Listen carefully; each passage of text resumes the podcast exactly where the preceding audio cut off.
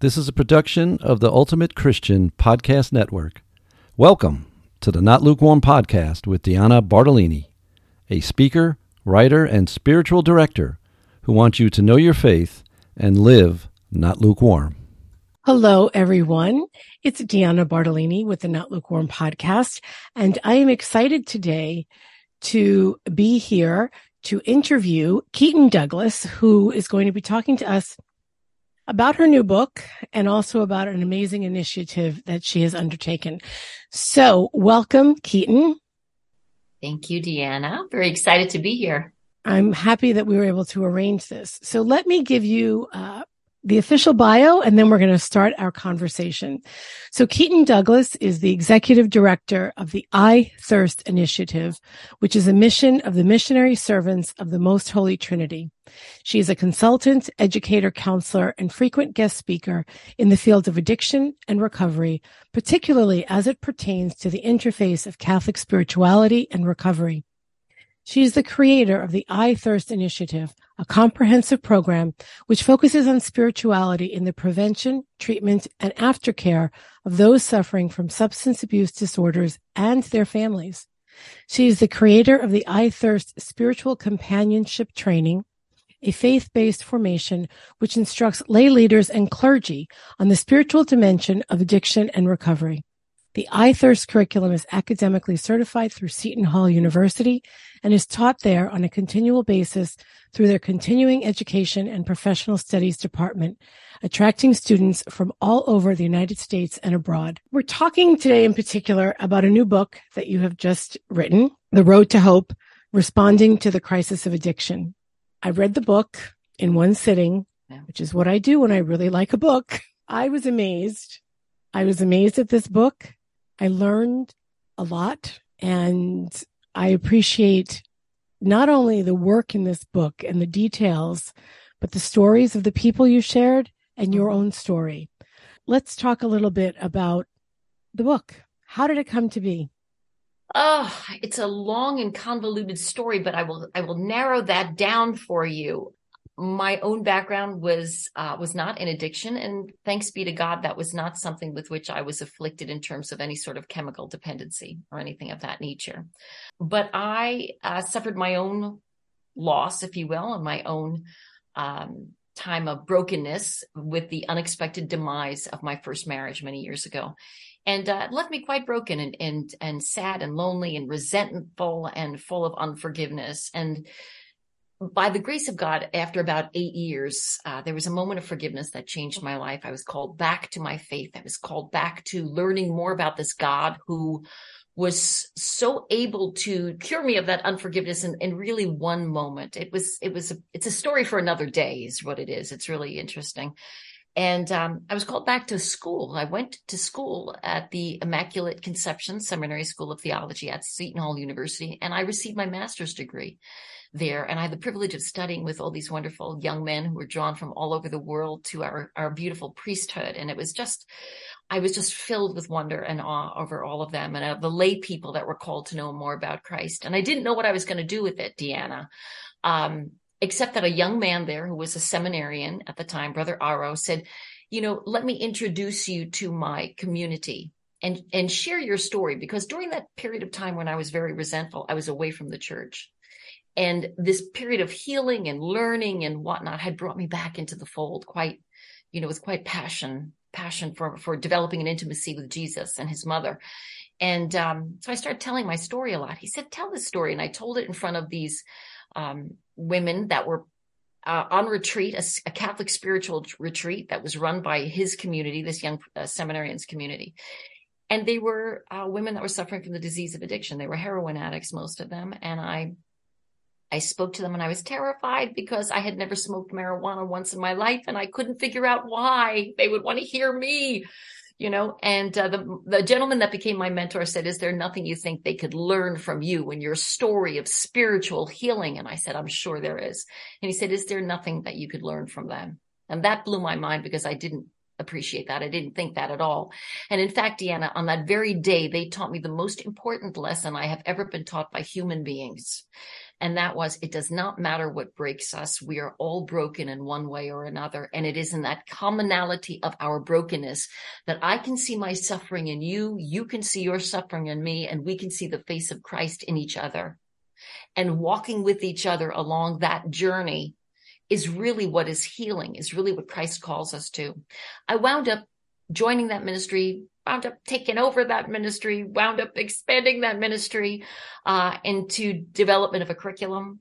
That is what you mentioned is taught through Seton Hall. We we hope to have individuals who can provide spiritual consolation and recovery resource information in every parish and every Catholic hospital and etc. And so we began teaching these courses and I realized want everybody to take this course and become an expert in it and certified. There really needed to be another way to spread this message of the commonality of brokenness, of how we can actually affect change in our parishes. And that came about through the creation of this book. The book is the product of everything that led up to it, all the teaching, all the struggles, and my personal struggle that led us to a point where we could write a book that could become a true resource for everyone. I think it is amazing how God works. And, you know, and I often think, why do you keep being amazed, Deanna? You're old enough. You've been around the block more than once. What's going on? But the, but it is, you just watch. You said yes to telling your story to a group yes. of women. And now this ministry that is in service to so many people. And now you've written this book that you hope, therefore, of course, yeah, in in the ideal world, everyone is going to become, you know, trained. Right. We know that that's that's not everybody's gift, right? Amen. But awareness to raise awareness that we cannot hide from brokenness. That's right. Because it's all around us. And it's in each one of us. Yes, it it is. It is interesting to me. I, I mentioned earlier when we were talking that I, as a spiritual director, I see different people of all ages, and everyone is in some way looking for the same thing, and that is for healing, for forgiveness, to be made whole. different circumstances led them to that. Yes. One of the things that I liked very much about the book is that there's no judgment. Mm-hmm. There's no sense of, well, if only people had done this, mm-hmm. then they wouldn't have wound up in that situation. No, the question is, how are we going to help? That's absolutely right. How are we going to help? So, you know, I have post-it notes. Um, Keaton can see my post-it notes. Y'all can. um, but one of the, the questions is this, is that you talk about this, this idea of the myth of the other mm-hmm. and to mm-hmm. dispel the myth of the other. Right. And what does that mean to those suffering with addiction? Well, it, it really does all stem out of that one that one episode that really changed my life in speaking to those women. And I realized at that time when I realized the mutuality of our woundedness and mutually wounded, we can be mutually healed. We are broken. We can be uh, all broken. We can see each other. Just as I've said before, it really made me understand that whatever broke that person, I was no different than they the fact that I was broken by adultery and they were broken by addiction didn't uh-huh. matter. What mattered was that we were mm-hmm. there and present for each other to walk in, in love and understanding and looking for that, thirsting for that spiritual healing. So my goal, one of the goals of this book is to truly dispel the myth of the other. It's, we've spent a long time thinking about those people, those people, right? People that are addicted. I want through this book for people to start really changing their perspectives to say, wait a minute, I see my own suffering in those people. Because first of all, we don't know what brings people to the disease of addiction. They're trying to assuage a pain. There's a longing in them. Sometimes it's just trying to fit in and find your herd and not being able to do so learned behaviors that become compulsions. And I say, listen, St. Paul himself in his letter to the Romans in chapter seven gives us, why do I do what I don't want to do? I, I don't want to do that. Of course, I'm paraphrasing, but I had a, a gentleman, I recount this in the book, say that to me in a detox department. Keaton, I don't know why I do these things. I know I'm not supposed to do these things. And I said to him, Rahim, you are paraphrasing St. Paul, who basically understood, even though we don't know what his compulsion was, but he was tortured by compulsion to do something he didn't want to do, like our brothers and sisters that are suffering. Because I can assure you, Deanna, and your audience, that nobody wants to wake up dope sick and nobody wants to wake up hungover. So to have compassion, Christ's compassion for people, to see ourselves in them, to understand that we all are prone to unruly attachments. This is something that I'm hoping that this book will accomplish. we can begin to change hearts, open minds, and hopefully save some lives. Because if we as a church community don't offer Christ compassion, then what are we doing? Right. It's true that how people arrive or become broken, I don't think anyone mm-hmm. arrives at brokenness, but how right. that that happens, it looks different, That's but right. ultimately the result is the same. Right. The result is absolutely the same in that we are broken and it's only in acknowledging that that we're able then to get out of our oh, I'm better than that person because right. I'm broken in this way. Like my brokenness is better than your brokenness. Right. A hundred percent. That's exactly it. That's exactly what we're trying to do in dispelling the myth of the other. We are just pilgrims along a journey walking with other pilgrims. And we may be a little bit steadier on our feet at this moment, but surely when we think about it, there clearly have been times when community has come to uplift us when when somebody has created a connection with us that has given us a hope and healing. And that's what we're hopeful that the, the, the church will come to recognize. Is truly not our role but our obligation to our brothers and sisters. Christ himself tells us that. It is really about understanding that the other is a myth mm-hmm. and that we are called to offer christ's compassion. Yes it's not an, it's not like, oh, I like that part of being Catholic or I don't like that part of it. You know, it's, that's our call on our life. I want to ask you just about a couple of, of quotes that I, that or ideas that really struck me when I was uh, reading. And this, this idea, your definition of addiction. So those of you, when I hope you do get the book. So when you get the book, you can read it on page 26. It's, you define addiction a desperate response to our desire to fill a hole in the soul that only God can fill. Right.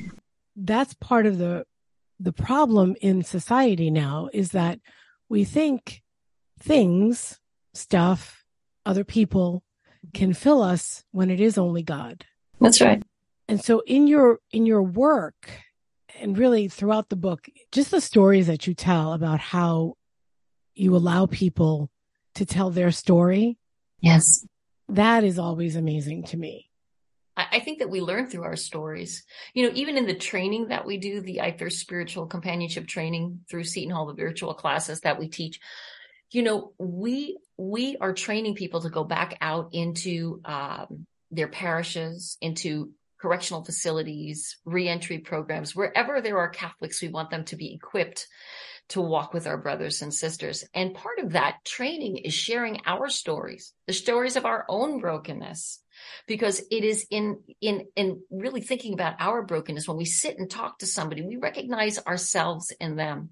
And these stories are so, um, this is the way that we connect. This is how we make that community. And for us as Catholics, what a blessing that we are part of the koinonia, the community in Christ we have the most important community that you will ever be in. You know, we all belong to different communities, our, our, our neighborhood community, our work community, our, if we're hobbyists, etc. But the most important community that you and I and all of our listeners share is our koinonia, our community in Christ that binds us.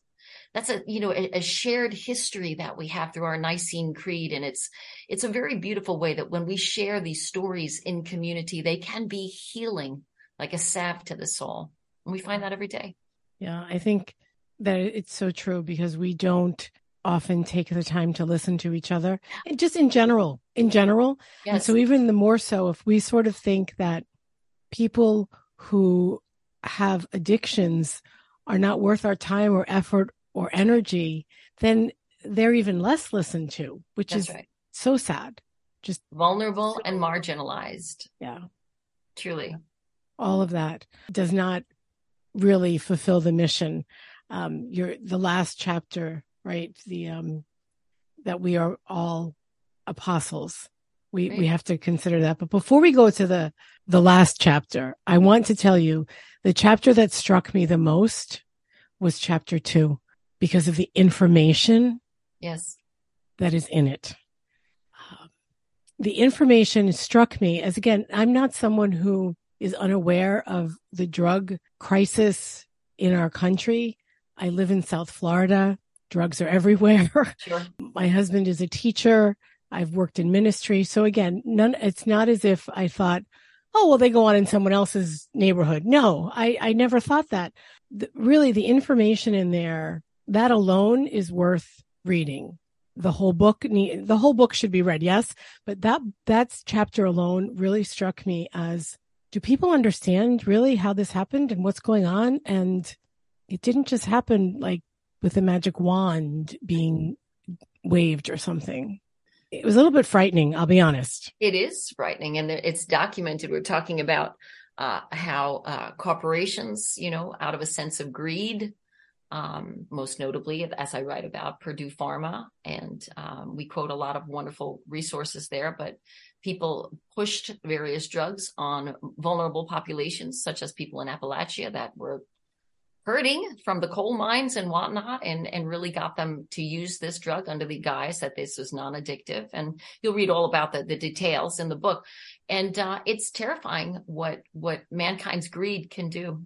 And, uh, and so those of us that, you know, that, that that feel Christ's love and compassion, it's it's incumbent upon us to to reach out to those that are suffering. You know, there's a there's somebody that I quote. Her name is Kimberly Lamberty. She's an author as well in my curriculum, and she says a line that we just studied last night, so it's on top of my brain. She said, "The greatest way to serve God is to serve His suffering children," and that really resonates with me that really resonates with me. And there are ways to do it, you know. I mean, not everyone is going to engage in it to the level at which I do. That's my that's my vocation. But there are day-to-day things that every single person listening can do. And um and I think that's that's where we begin. That's where we begin. I, I agree. I think you're right. Not everyone is called to the the, mm-hmm. the, level of involvement that you right. are. That's your vocation. This is your ministry. This is your life's Amen. work, clearly. Yes. But everyone can do something. And I think uh, I really appreciated the suggestions in chapter four, yes. where you give just the average person, mm-hmm. you know, average parishioner in the pew who reads this and thinks, okay, this is going on in my neighborhood. This is going in in my community, in my church, and I want to be of service. I love that quote that you just said from Kimberly Lamberti about serving God's suffering children. Yeah because Jesus Jesus said that, right? Whatever you do to the least of my of brothers. Of course. Amen. It's all from him. You know, I'd love to take credit for stuff, but he already said it. I'm taking direction right from from our Lord, you know. It's not from anyone else other than he. The, the parable of the good Samaritan. Go and do likewise, he yeah. tells us. He sees that person that nobody was is repulsed to nobody wants to touch, even the priest and the Levi pass by. And we think to ourselves, you know, introspectively, how many people in our lives might we have passed by because we didn't know what to do? We had compassion, but we just didn't know what to do and it seemed too dirty or messy or unholy. It's, it is. But Jesus tells us, right. he goes, who is this man's neighbor, right? The one who shows him mercy. Go do likewise. Amen. It's our charge. It's our call. You know, we take it Absolutely. So let's talk a little bit about just the format maybe of the book. Mm-hmm. So each book, of course, there's starts off with a, a story, a personal s- story of someone you've known and helped, uh, and then there's you know the the chapter, and then there's thoughts for reflection, and then questions to consider, and then a prayer. Right. And so again, this is yes, this is a book to read, but it's right. a book to act on. Yes. And you know, we wrote it so uh, with along with my co-author Lindsay Schlegel, um, so that it could be done even in small group formation or book club worthy, so that you could sit around and you don't have to even say, "Oh, you know, I have somebody that been suffering from substance use disorder." No, it really is about our attachments, all the things that preclude us from developing in an intimacy with our God and with each other, right? And those are the two great commandments, right? To love our God beyond all things and to love each other as ourselves. Any sort of attachment especially our unnatural attachments, get in the way of us. They, they make us disavow those two great commandments. We can't because we are, we're so focused on the object of our unnatural attachment, you know, and it makes us think, well, what am I, what am I maybe a little bit too attached to? Is it power? Is it prestige? Is it social media? Is it, you know, trying to one upmanship my neighbor? What, what is going on in my life? Or how have I been affected by this? And how can I see that in the lives of those who are suffering. And you know, you know, Deanna, the numbers are startling, staggering. In fact, 40 million people suffering in active addiction today. Plus, if each one of them has two or three family members, parents, siblings, co-workers, etc., who are affected by it, we're talking about nearly, probably more than 100 million people who wake up every morning in this nation who are affected by the disease of addiction, either by their own addiction or by the anxiety they have over their loved one. So I can think of nothing. That's one out of every three Americans. I can think of nothing. No ministry that I can have more potency than in a ministry that helps all people. And I believe that all of us have a role to play in this by recognizing ourselves in them, in our brokenness. Each one of us can get involved reading, book clubbing, understanding, and, and making some changes. Yeah. I think if people, it's about making an effort, yes, to, yes. to understand. And then once you, you have that understanding, then you can take some action, whether it's a small thing or a big thing. Taking some action is really important.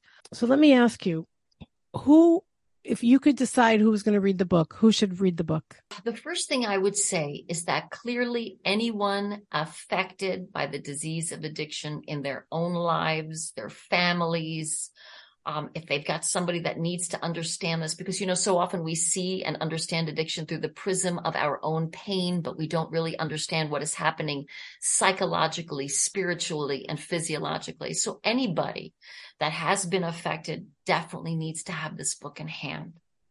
And Deanna, anyone who has never been affected by the disease of addiction, who has no knowledge of it as all, at all, needs to have this book in hand because they are clearly part of the solution. They need to be part. We need to participate in that koinonia by actively listening, by changing hearts, changing perspectives, speaking about it. We must hear it from, from the altar. We must hear it in our homilies. We must hear it in our prayers of the faithful, in our mass intentions to bring people back home to Mother Church. There can be spiritual healing and, and reconciliation back to our faith for so many. And so I, I believe that it is a book that is, we wrote specifically that every person has a role to play so that whether you are affected or not affected, it's incumbent upon you to have a greater understanding of what one out of every three of your brothers and sisters is dealing with. Wow. One, one out of every three. That's a crisis. That's, yeah. That means the more we pretend that it's not happening, the worse it gets. Absolutely. And what it means, statistically speaking, is that every parish has an addiction problem. It means every school has an addiction problem. It means every community and nearly every family, at least down the road, maybe an extended family member. Everyone knows somebody, whether they know they know that person. It may be somebody you went to high school with child is suffering your children's friends that they have graduated with. So many people fall into this in so many different ways. Um, and it's been under the rug for too long. We've been embarrassed about it. And now it's gotten to the point we can no longer, we can no longer afford to be embarrassed or keep it in the shadows because we're all affected. We need to bring it out, recognize ourselves, our suffering, but most importantly, recognize Christ in the face of those who suffer. Even if what they suffer from is something you don't get and you are repulsed by these decisions. People say to me, and I, I, talk about this one particular instance in the book about, well, it's a, it's a moral failing or it's a choice. So I say, if it's a moral failing, isn't that our gig anyway? Good point. Aren't we, aren't we supposed to walk with those who are right? Yes. I mean, Christ came for the sinners. We are there for them as well to help lead them back along the righteous path. And if it's a choice, Instead of saying, well, that's his choice, we need to say, wait a minute, wait a minute, wait a minute. What is the pain at the root of a choice that would allow somebody to disenfranchise themselves from their entire lives, from their families, from the ones they love? What pain is there?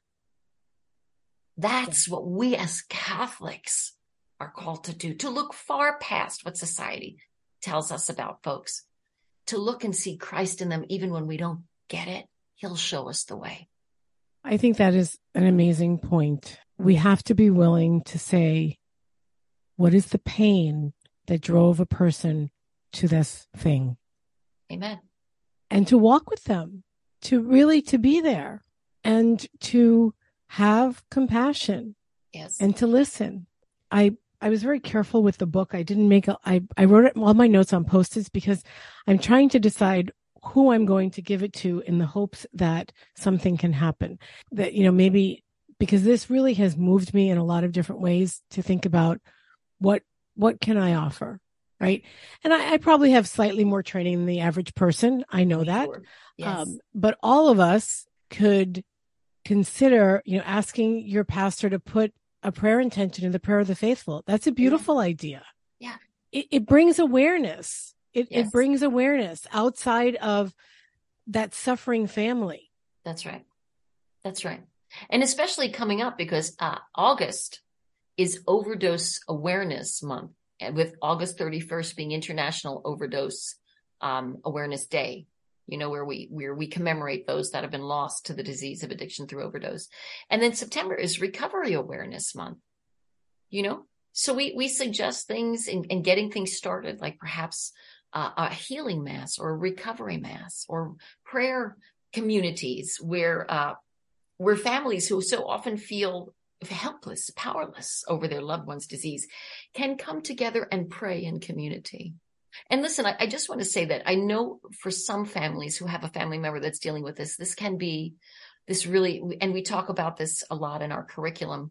It can be very difficult dealing with a family member as the, the whole, the, the ship is, uh, is tossed out to sea like it's in the tempest, you know, like a, and, uh, and we talk about strategies for that as well, particularly in the, in the curriculum and working with, with family members. So it doesn't mean that we, you know, it, we, we need to though understand our loved ones beyond the prism of our own pain. And that may help us with the support groups of the fellowships as Al-Anon and Nar-Anon, of course, but it may help us understand them better and open a door to compassion that we might not have had because we just see how much they're hurting us.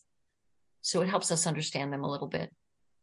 I think that is, it's just so important. And again, I cannot more highly recommend this book as a way to understand what is going on in our country and how our church, as Christ's witnesses and his people here, how we can help to address the issues that needs to be addressed to to respond. As it says the, the you know responding to the crisis of addiction. How can we respond? Uh, i think you and lindsay have done an amazing job with the book. I like it very much. It was very readable relatable. It is not a you know doctoral dissertation. No, no, no, oh, intentionally not. It's well done. I I was happy when she contacted me um, about you know interviewing you for the podcast. So I just want to say, so the book is published by Our Sunday Visitor, correct, and it's available on their website. And I will put a link to that in the show notes. I will also put a link to your to the website, the I Thirst Initiative. Thank you. Which details all of the work that you are doing, where it is available, and how people can get training and how they can bring it to their parish, which again, That's exactly right. Super important, super, super important. And yeah. as always, I ask my guests for a not lukewarm challenge, and you have a very nice one. Mm-hmm. Do you want to share that or do sure. you want me to go ahead? Yeah, I, would love to share it. You know, so much of uh, everything that I do, every every bit of work that I have done through this, even my reversion to the church, is because of our Blessed Mother, Mary. And I could cry even saying it, but Mary came in and found me, and she brought me to the foot of the cross, where I sit with her and her son. And everything that we do, we are members of her army, and we go out and serve the suffering children of her son.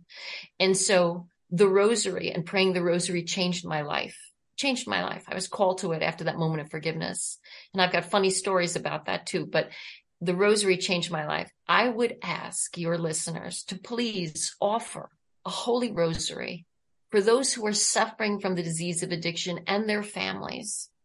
And I would welcome them to come to our website because we actually have a recovery rosary that has some different mysteries of the life of Jesus as he walks with the lepers, who are the modern day lepers, right? Those suffering from addictions.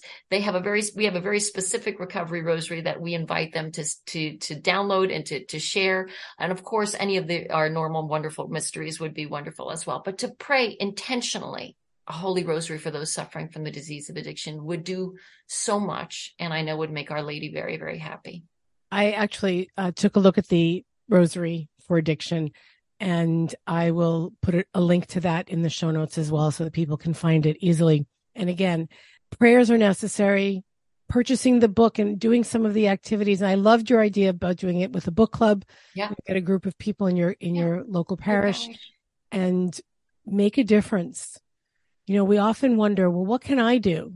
Right. What can I do? You can do a lot. You can do a lot with intention. Amen.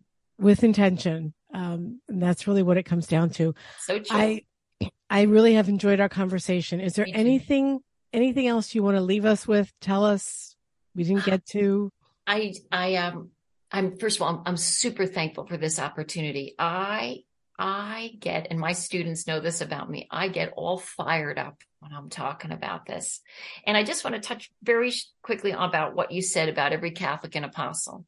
The community of priests and brothers that I work with, the missionary servants of the Most Holy Trinity, you may know them as Trinity Missions.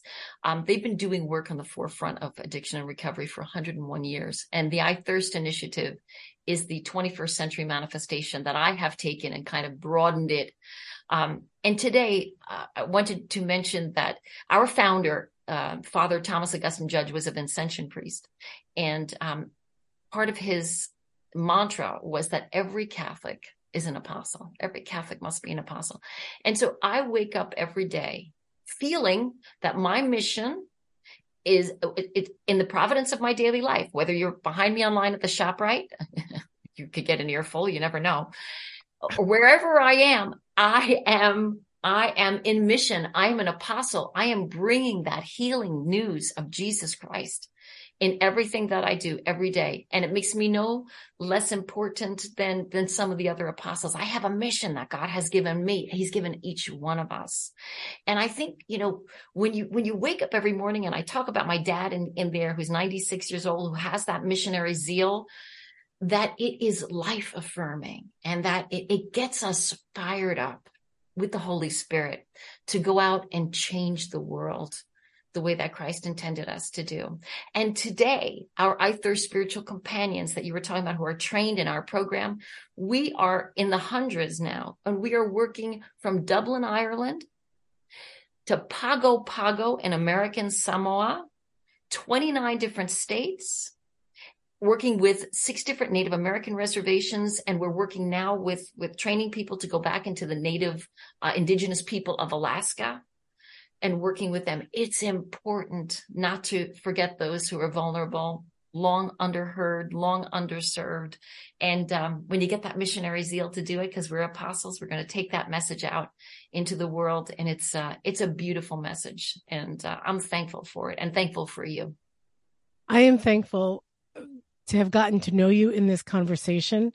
I greatly appreciate the work you are doing, your book with that you and Lindsay wrote.